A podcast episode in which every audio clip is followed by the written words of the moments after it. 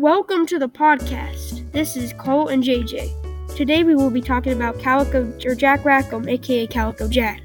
So basically, Calico Jack was an English pirate who sailed the Caribbean and then during the golden age of piracy.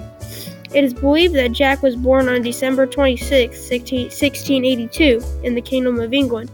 Rackham was known for his design of the Jolly Roger flag and for having two female pirates, Mary Reed and Anne Bonny, in his crew. Most details of his early life, birth, and upbringing are unknown, though. He earned his nickname because of the multicolored waistcoat that he always wore. Also, as a pirate, Rackham wasn't really dangerous or brave, but he was a really wealthy pirate. Another thing that he was known for is being the husband of fellow pirate Anne Bonny, who we mentioned earlier. Now let's get into his life. After Rackham was born, his family moved to the New World around the 18th century, and the first ever recording of his presence in the New World comes from the crew manifest of the Ranger, which was a pirate ship under the command of Captain Charles Vane. The rise of Rackham's influence supposedly happened around 1718 after Captain Vane decided to retreat after a long pirate run.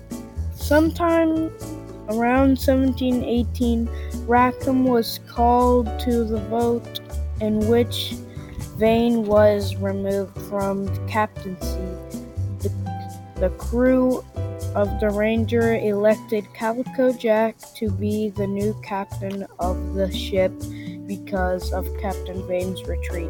Soon after being promoted to captain, Calico Jack continued with the pirate runs that were mostly towards smaller merchant and passenger transport ships. The largest prize that Rackham was able to retrieve was from the holds of a Jamaican vessel. He also gained control of several ships during his pirate runs.